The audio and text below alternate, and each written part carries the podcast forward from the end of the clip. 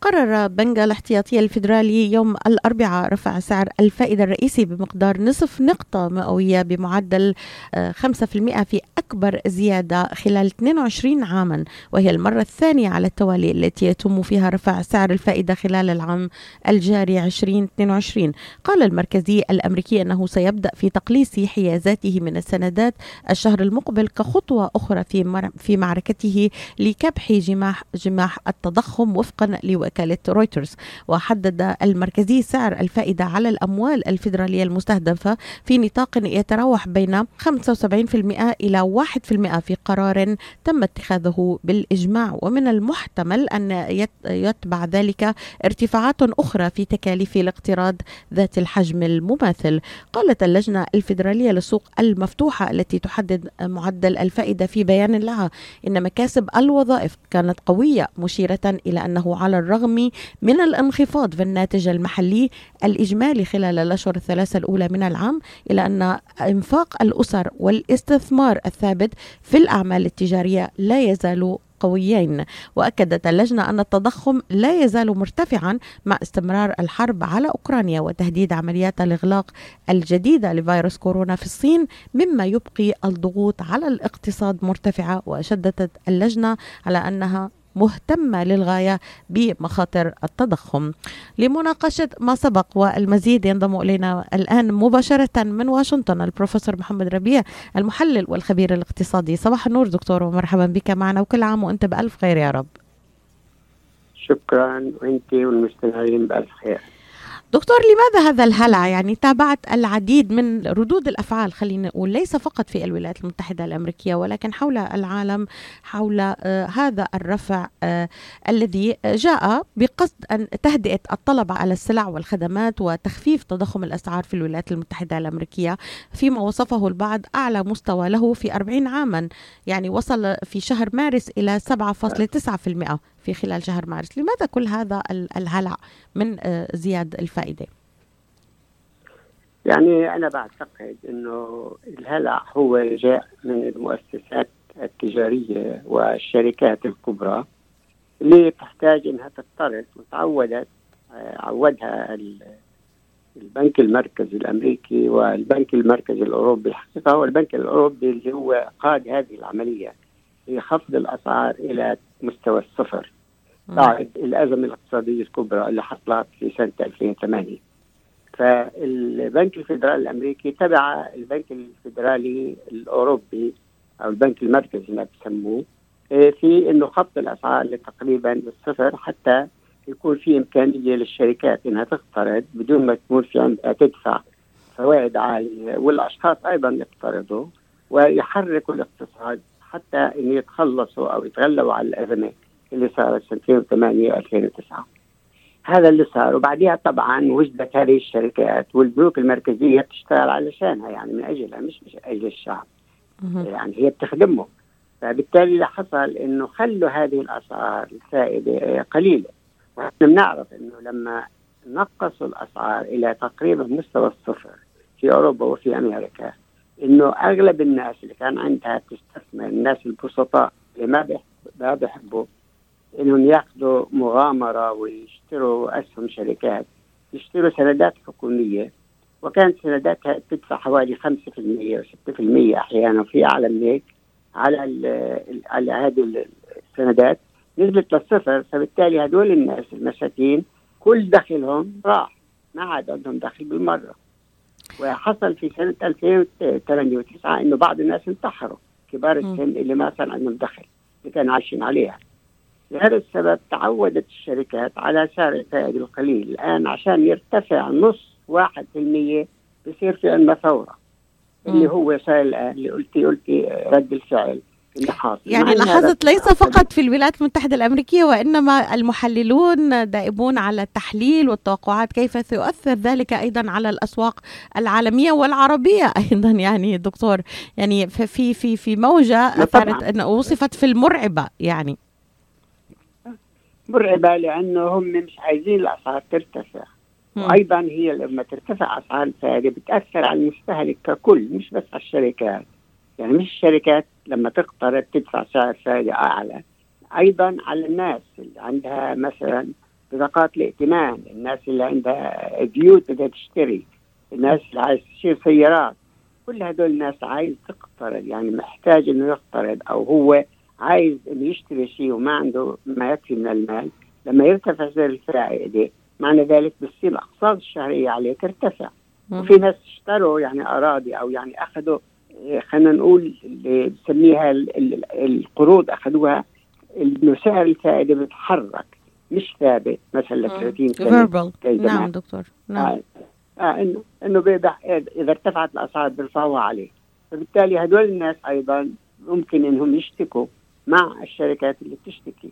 لأنه هذا يعني هو عام أثره عام وليس أثره خاص على الشركات فقط. يعني كما فهمت دكتور خلينا نبسط الموضوع لمستمعينا. آه، نحن في فقرة الناس والاقتصاد. نحاول أن نبسط الموضوع الاقتصاد يكون معقد نوعا ما للناس البسطاء كما شرحتوا أنت يعني آه، آه، ببساطة شديدة. إذا كيف سيساعد هذا على تهدئة الأسعار؟ يعني ما العلاقة بين آه، رفع سعر الفائدة وتهدئة الأسعار اللي شاهد مشاهدين نحن؟ كيف سيساهم رفع الفائدة في آه، خفض التضخم وتهدئة الأسعار دكتور؟ هي بيجي الأثر له بطريقة غير مباشرة. لما يرتفع سعر الفائدة بقل الطلب اللي عايز يشتري ممكن يأجل يشتري أو بتصير الدفعة تبعته لو اشترى بيت أعلى من دخله اللي بيقدر يدفعه في الشهر. فبالتالي بقل الطلب. فمتى ما قل الطلب بصير إنه لما بينزل الطلب على مختلف السلع والخدمات والشغلات هذه بصير إنه سعر الفائل يعني ارتفاع الأسعار أقل م. من الأول لأنه ما عادش الطلب عالي كما كان في الأول. من هنا بيجي خفض سعر ارتفاع الأسعار الانفليشن يعني بالإنجليزي التضخم بالعربي. مرات بتضيع الكلمة بالعربي فبصير التضخم أقل أو سعر الارتفاع في الأسعار أقل بسبب قلة الطلب اللي هو بالأساس. يعني بيجي من هذه الزاوية. دكتور يعني هناك توقعات أن ترتفع الفائدة أيضا في شهر نصف نقطة أخرى في يونيو المقبل. يتوقع اقتصاديون استمرار ارتفاع الأسعار الفائدة خلال الأشهر التالية. مرتين على الأقل. شو رأيك؟ آه هذا هذا اللي أنا كمان اللي قرأته وكنت أتوقعه لأنه الحقيقة إحنا حكينا حتى آخر مرة تكلمنا نعم. إنه اجى هذا التحرك متخلف عن وقته. يعني كان لازم يرفعه قبل لما بدأت الأسعار ترتفع بشكل كبير من أيام حتى ترامب لازم وقتها هو يبتدي كان البنك المركزي يبتدي يرفع سعر الفائدة. بعدين البنك راح يعمل شغلة ثانية يعني. اللي انت ما ذكرتيها انه عنده هو 9 تريليون دولار يعني 9000 بليون دولار اللي هو آه، شو يسموها سندات وشغلات اشترى من شغلات كانت شركات بدها تفلس وضعها سيء فاشترى السندات تبعتها وبالتالي أنقذها هذا البنك من عملية الانهيار. فهذا اللي صار اللي صار عنده الآن 9 تريليون دولار. فهو الآن عايز يبيع بعض هذه الشغلات أو يخلص منها. فبالتالي قرروا انه راح يبيعوا كل شهر للأربع شهور القادمة حوالي خمسة بليون دولار في كل شهر. بعدها يرفعوها ل 95 بليون دولار. هذا أيضا بيمتص كثير من السيولة الموجودة في السوق لأنه لما الناس تشتري هذه السندات يصير عندها ما في سيولة، سيولة راح وبالتالي هذا أيضا يؤثر على قلة الطلب أو خفض الطلب. لما بنخفض الطلب معناتها الأسعار بتبتدي تنزل. لأنه كلنا بنعتمد على المعادلة اللي بتقول إنه كل ما ارتفع الدخل بيزيد الطلب وكل ما نقص الدخل بقل الطلب. أو بالعكس كل ما زاد الطلب ترتفع الأسعار وكل ما قل الطلب تنقص الأسعار. اللي هو قانون العرض والطلب بالنسبة باللغة العربية اللي هو أساس كل النظرية الاقتصادية. كل النظرية الاقتصادية. دكتور يعني بحسب ما قلته الآن بحسب أيضا رأي اقتصاديين ومحللين آه، اللي متابعين لهذه القرارات رأوا أن قرار الاحتياطي الفيدرالي بإبطاء مشترياته من السندات كما أشرت لأول مرة يعد بمثابه توجه جديد آه، نحو تجديد السياسة النقدية. هل هل توافق على هذا الرأي دكتور؟ آه طبعا بالتأكيد يعني لأنه هذا الحقيقة هو إرجاعها لمجراها الطبيعي. لأنه المجرى اللي صار من 2008 حتى الآن غير طبيعي. يعني معدلات الفائدة كانت بحدود 5 6% مرات أكثر من هيك على المدخرات والبنوك تعطي الناس فلوس لسبب إنه هي كمان لما بتقرض بيجيها دخل. فاللي حدث إنه لما نزلوا كل هذه اسعار الفائده صارت اللي بده يقترض هو اللي عنده الأدفانتج اللي هو عنده الفرصة إنه يقترض بسعر معدل قليل واللي بده يستثمر يدخر صار هو ما عنده دخل يستاهل إنه يستثمر أو يعني يدخر. الآن عايز يرجعها البنك يعني هذه السياسة إنه نرجع للأمور العادية اللي هو يسموها ال neutral فيش شيء neutral يعني. neutral اللي هو حيادي فيش شيء حيادي. لكن هذا المعدل اللي كان متفق عليه لفترات طويلة من الزمن يعني منذ الثمانينات ارتفعت الأسعار كثير وبعدها نزلت وبقيت في هذا المعدل. 5 6% 4% 7% في هذا المعدل. يعني خلينا نقول حوالي 5% زيادة واحدة نقطة أو أقل نقطة. يعني هذه الإجراءات دكتور آه التي تتحدث عنها الآن ويعني آه وصفها اقتصاديون بأنها أكثر خطوات جذرية خلال ثلاثة عقود لمكافحة التضخم. آه ستجعل كما أشرت الاقتراض من أجل شراء سيارة أو منزل أو إبرام صفقة تجارية أو شراء بطاقة ائتمان أكثر تكلفة. ألا يضاعف ذلك الضغوط المالية على الأمريكيين بشكل أكبر يعني ويعمقها حاليا دكتور؟ بكل تأكيد بس يعني اللي في ناس بتستفيد وفي ناس تتضرر كل عمل في التاريخ. في ناس اللي هم أصحاب الفكرة يستفيدوا والناس الثانيين بتضرروا فاللي بده يشتري بحتاج لبيت أو بحتاج لسيارة أو محتاج لاي شغلة أخرى عفش عنده بالبيت أو آه، اولاده في المدارس وما عم يدفع فلوس هدول كل الناس اللي عايزة تقترض راح هذا يضر فيهم بكل تأكيد سواء كانوا شركات أو كانوا أفراد كانوا أثرياء أو كانوا فقراء. بس في نفس الوقت أيضا اللي بتدخر في البنوك واللي بتدخر في سندات الحكومة هذا بيستفيد. فلهذا السبب في عندك هدول الوجهين موجودات الآن في هذه العملية. لكن هو كل السياسة أنه كيف نقلل الطلب في هذه الفترة بالذات؟ لأنه لما قلل الطلب الأسعار بتقل. هذا هو كل العملية اللي جارية الآن. وبالتالي هذا هو المدخل الوحيد اللي أمام البنك الفيدرالي. أنه يحاول أنه يتحكم في التضخم والارتفاع الكبير في الأسعار. لكن نرجع بنقول إنه الارتفاع الكبير في الأسعار له أسباب أخرى. يعني أهم الأسباب اللي هو بدأ فيها هو الكورونا الفيروس. واللي هي عملية النقل البضائع اللي صار فيها يعني ارتباك وما فيش قنوات اتصال مستمرة زي ما كان زمان. يعني صارت الطيارات ما تطير والبواخر ما بتمشي وشغلات كثيرة جدا. وبعدين تبع هذا اللي هو الحرب اللي صارت في أوكرانيا. وبدون هذه الحرب وبدون كان الكورونا ما كان راح ترتفع الأسعار كان بقيت الأمور كما هي. وبالتالي عشان إحنا نرجعها لمجراها الطبيعي لازم يكون في عندنا حل لهذول القضيتين. هذول القضيتين معلقات. وبالتالي لا ندري متى سيكون هناك حل لقضية الكورونا وأيضا لقضية الحرب في أوكرانيا.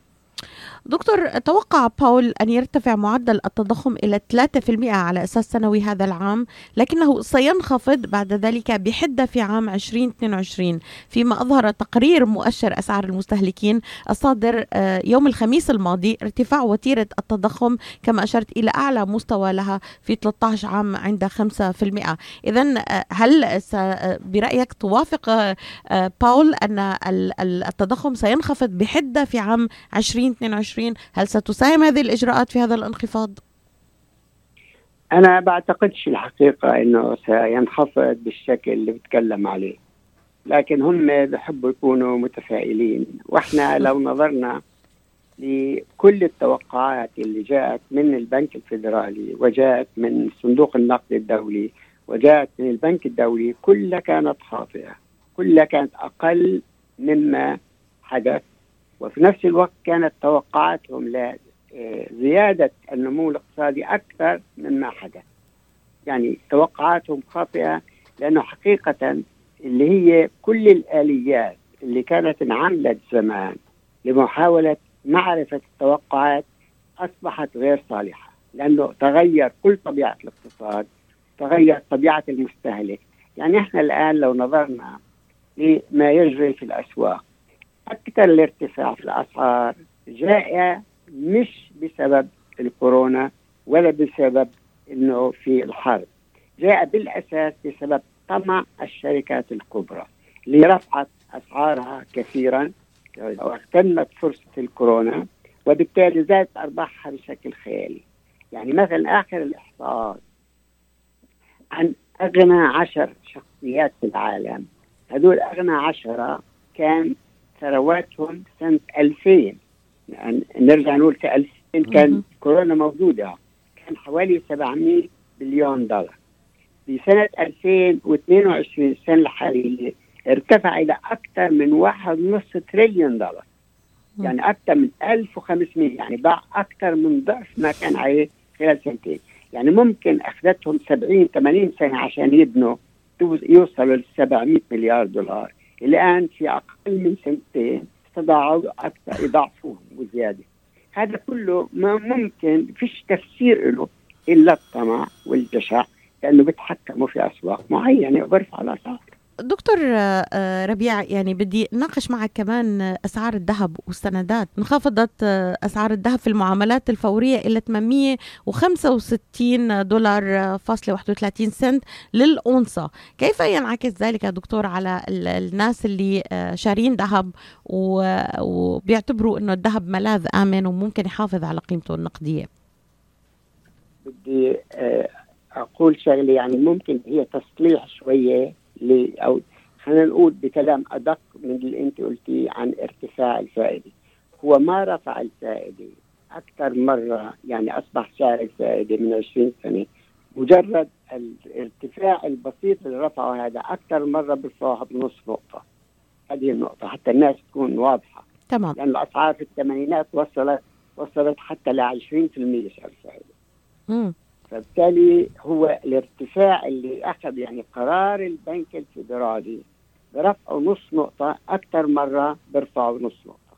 كان دائما من 22 يعني عام. نعم. على ربع نقطة. نعم. بس هذه حتى الناس ما تفكر إنه إحنا رفعناها كثير يعني. النقطة الثانية بالنسبة للذهب هي العملية باستمرار كلها مربوطة مع بعض. يعني لما ترتفع أسعار الفائدة والبنك المركزي بده يبيع السندات اللي عنده حتى يمتص السيولة من السوق. اذا الناس صارت عندها أوكي أنا بقدر أستثمر في السندات و أو يعني في في في, في عمليات الادخار. ممكن عمليات الادخار هذه مضمونة لأن أنا بعرف السعر تبعها. لكن بالنسبة للذهب أنا بعرفش شو السعر تبعه. فبالتالي ممكن الناس إنها تفكر في هذه اللحظة إنه أوكي ما دام إنه صارت الأسعار الفائد ترتفع فأنا ممكن ادخر فلوسي في البنوك وبالتالي أعمل سعر كويس على فلوسي الادخار يعني. بدل إنه أنا ما اقامر في الذهب اللي أنا الحقيقة ما بفهم فيه لأنه أغلب الناس ما بتفهم فيه حقيقة. والذهب أغلبه يعني صحيح إنه هو بيحتفظ بقيمة كبيرة وخلال التاريخ لو نظرنا إلى أسعار الذهب والفضة نجد أنها ارتفعت بشكل خيالي بالنسبة لما كانت عليه أيام مثلا آه، قبل 20 سنة و30 سنة و50 سنة. لهذا السبب كان له قيمة وظلت القيمة موجودة.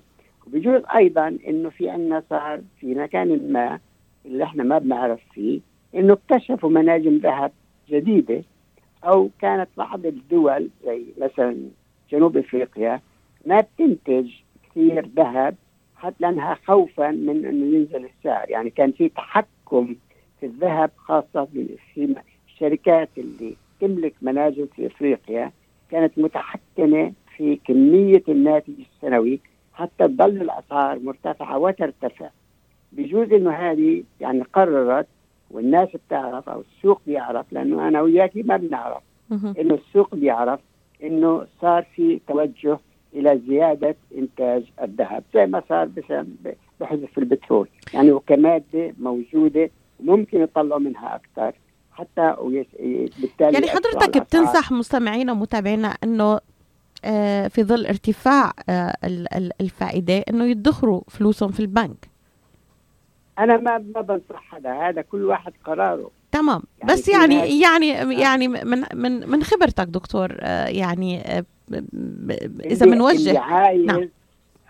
يعني الآن لأول مرة أظن امبارح أول امبارح ارتفعت أسعار الفائدة على اللي هي سندات الحكومة اللي البنك الفدرالي طلعها لمدة 10 سنين وصلت ل 3% وبعدين هذه عندك لما تاخذيها أنت يعني ل 10 سنين أنت معناته مضمون العملية. مش إنه ممكن يطلع بكرة ينزل. زي الذهب أو غيره. فبالتالي اللي عنده فلوس وبده يكون هو ما يقلق عليها ليل نهار يشتري سندات حكومي أنا بعتقد. لأنه هو متى ما اشترى السندات عارف إنه هذا العشر سنين راح تعطيها القد وانتهى الإشكال. رايت ما بيجي كل سنة بتجي له أرباح. فبالتالي ما في داعي يقلق عليها. أما إذا اشترى ذهب وفضة وهو مش عارف السوق ولا هو حجمه كبير بشكل إنه يدخل هذه العمليات بيصير هو طول الوقت قلق عليها شو راح يصير؟ راح يطلع ولا راح ينزل؟ هلا حينزل ونفس الشيء بالأسهم دكتور طلعت الأسهم ونزلت الأسهم نفس الشيء آه، بالأسهم طبعا نفس الشيء تمام نعم.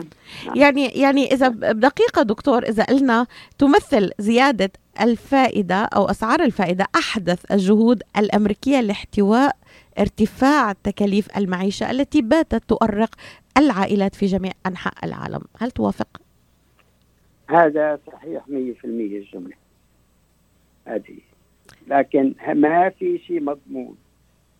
لأنه الجشع اللي بتمتع فيه الأثرياء والقوانين اللي بتسمح لهم يسرقوا كل أموال الناس اللي بيقدروا يوصلوا لها هذا لازم له علاج. والعلاج حتى الآن مش موجود. علاج البتر. أهلا بك دكتور. شكرا لك على هذه الإضاءة. كنت معنا مباشرة من واشنطن. أشكر لك آه، حضورك معنا ونتمنى لك عطلة نهاية أسبوع إن شاء الله جميلة وموفقة. إلى اللقاء. شكرا. مع السلامة.